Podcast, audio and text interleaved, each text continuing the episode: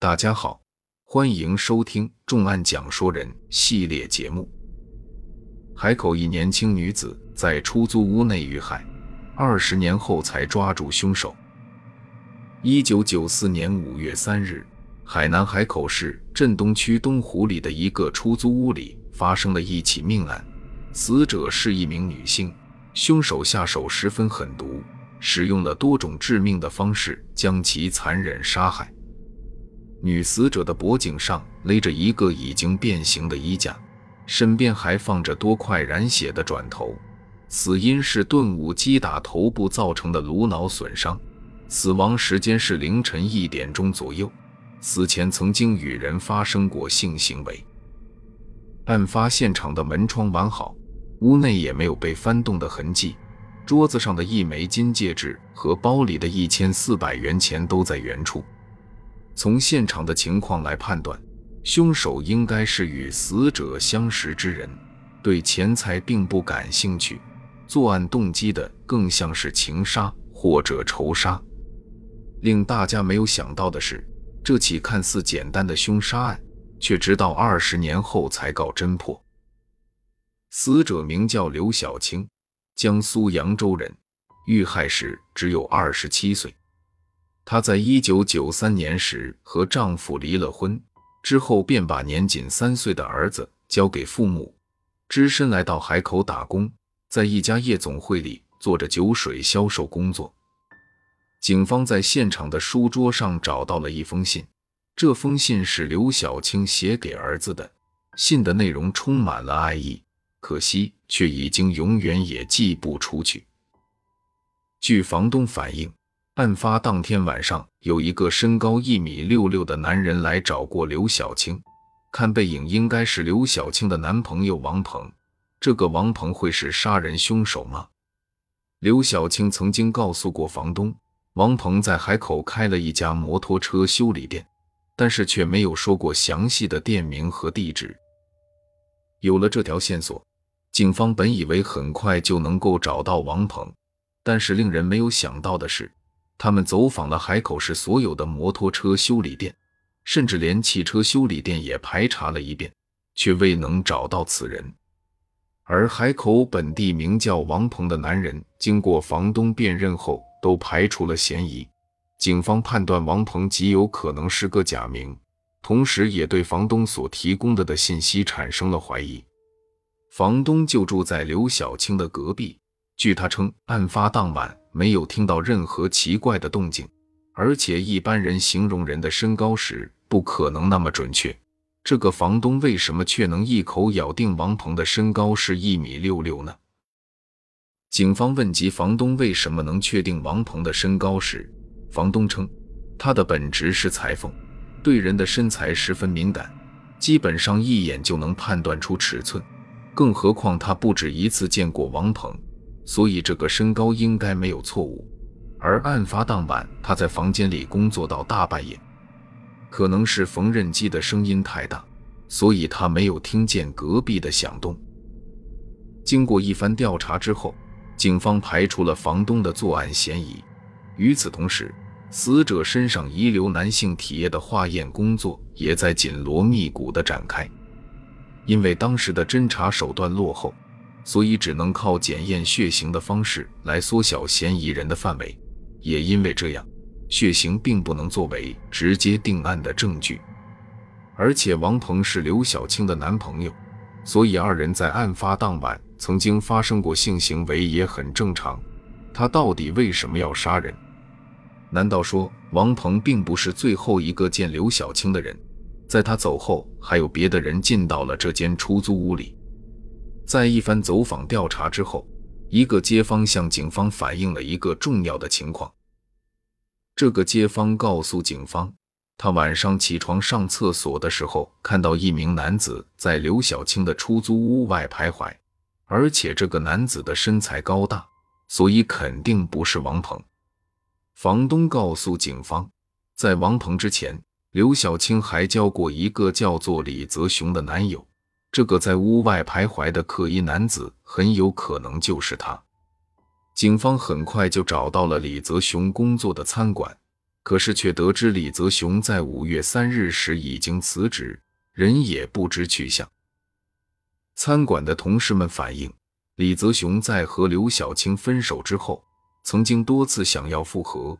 五月二日晚上十点下班时，也曾去找过刘晓青，但是大约十一点左右便垂头丧气的回来了。李泽雄曾经出现在案发现场，并且在发现尸体的当天便辞职离开，不见了踪影。警方认为这并不是巧合，于是想尽办法查找起了他的下落。经过不懈的努力，警方终于在深圳找到了李泽雄。可是调查的结果却令人大失所望。李泽雄承认自己在五月二日晚上曾经去过刘晓青家，但是却否认了杀害刘晓青的说法。李泽雄告诉警方，他五月二日下班后来到了刘晓青家屋外，看到刘晓青和另一个男人在房间里，所以万念俱灰，决定换个城市重新生活。因为他提出了证据，证明自己晚上十一点便回到了家中，而死者死亡的时间应该是凌晨一点，再加上他的血型与证据并不匹配，所以李泽雄被暂时排除了嫌疑。警方找到了刘晓青上班的夜总会，得知刘晓青平时待人和善，并没有与人发生过矛盾。刘晓青属于销售部经理关凯。直接管辖，二人是江苏老乡，但是大家都觉得奇怪的是，关凯在刘晓青遇害之后就再也没有来上过班，他既没有请假，也没有辞职。至此，此案已经出现了三个在案发后消失的人。警方立即开始寻找关凯，但是却一无所获。时间一天天的过去，很快就到了二零零三年。关凯终于出现了，在扬州警方的协助下，关凯终于现身。他解释称，自己在得知刘晓青遇害后，害怕受到牵连，于是就躲到了扬州的乡下。虽然他的身上存在很多的疑点，但是没有足够的证据能够证明他就是杀人凶手。案情又回到了起点：身高一米六六的王鹏到底在何方呢？一晃二十年过去了，期间警方为了刘晓青的案子几乎跑遍了全国，可是却始终空手而归。案件的卷宗被一代又一代的刑警接手，就连镇东区也改名成了美兰区。美兰分局刑警的心中就像有一块久久无法放下的大石头。这个案子到底还破得了吗？时过境迁。随着 DNA 广泛应用和数据库的不断完善，警方的心中又升起了破案的希望。二零一四年，美兰分局再次启动了刘晓青遇害案的侦破工作。能否还死者一个公道，给家属一个交代？大家顿时感受到了肩上的重担。警方重新调取了案件资料，当年的三个犯罪嫌疑人再次进入了大家的视线。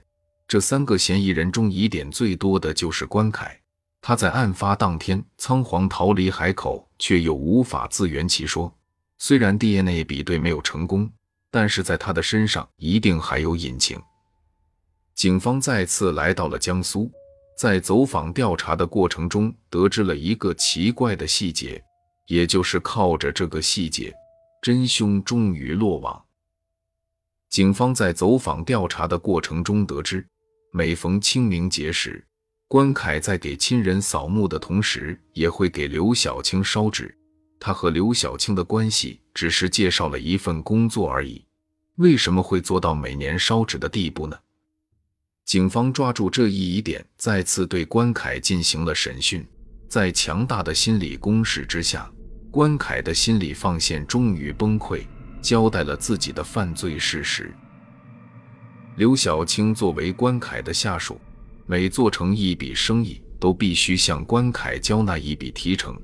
一开始，刘晓青还是按时交纳，但是在一次回老家看望儿子回来之后，便再也没有交过提成费，这让关凯的心中耿耿于怀。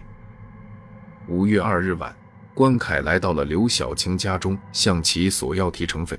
他捡了两块砖头威胁刘小青，但是刘小青却怎么也不肯交这笔钱。一番争执之后，关凯怒火攻心，一时气愤，便将手中的砖头向刘小青砸了下去。刘小青被砸倒在了床上。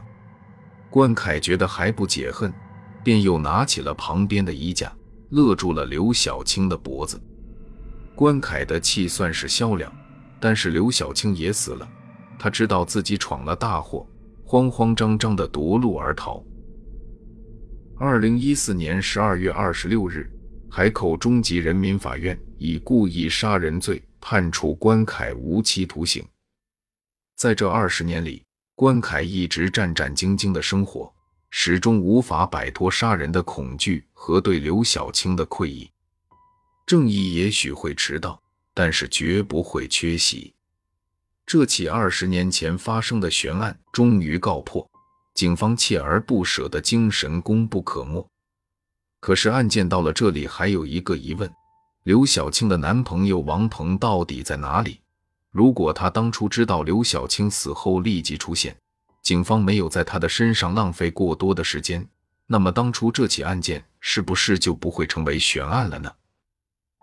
这里是重案讲税人，感谢大家的收听。我们下期再见。